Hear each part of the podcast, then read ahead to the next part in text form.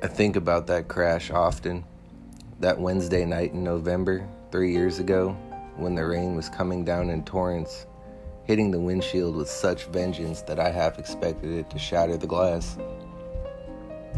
I think of you on that night, in the passenger seat, staring out the window, trying to hide your tears.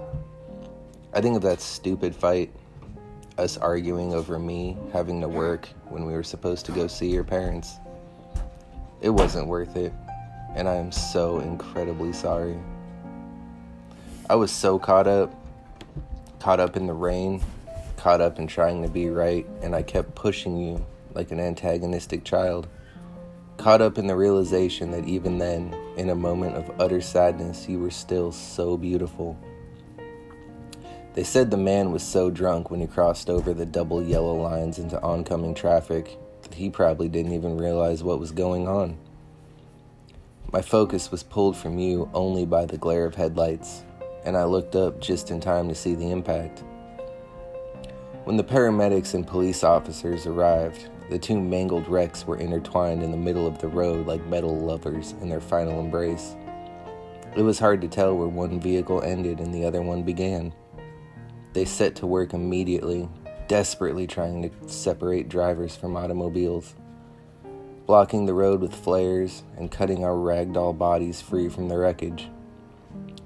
It is the cruelest fate that there, on that rain-soaked blacktop, bathed in the red and blue lights that illuminated the night sky, would be the last time that you and I ever laid together. I should have just agreed to go with you to visit your parents. I think about how we were both rushed to the hospital, and after a little while, all the screaming about critical condition and severe blood loss began to fade into a droning murmur in the background.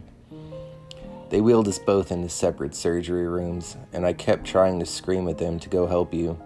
I tried to beg and plead with them that I didn't want to be saved unless I knew you would be okay. I know it was selfish, but I didn't want to know a life without you in it. I tried to make them understand, but I couldn't get my mouth to work. I will never forgive myself that only one of us left that hospital alive. And the guilt weighs on me so heavy that it feels like I can't even breathe.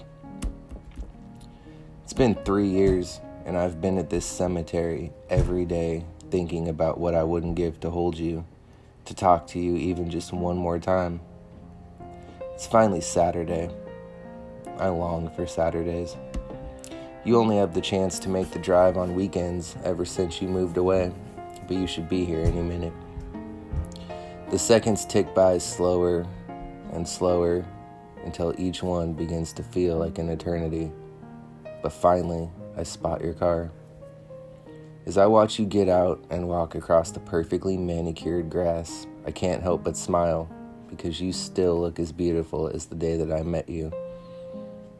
I stare as you approach my grave and lay the flowers against it, kneeling but saying nothing.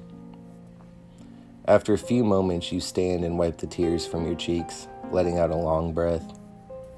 You place your hand on my tombstone, and I reach out to put mine on top of yours, to try and comfort you like every time before, but it doesn't work.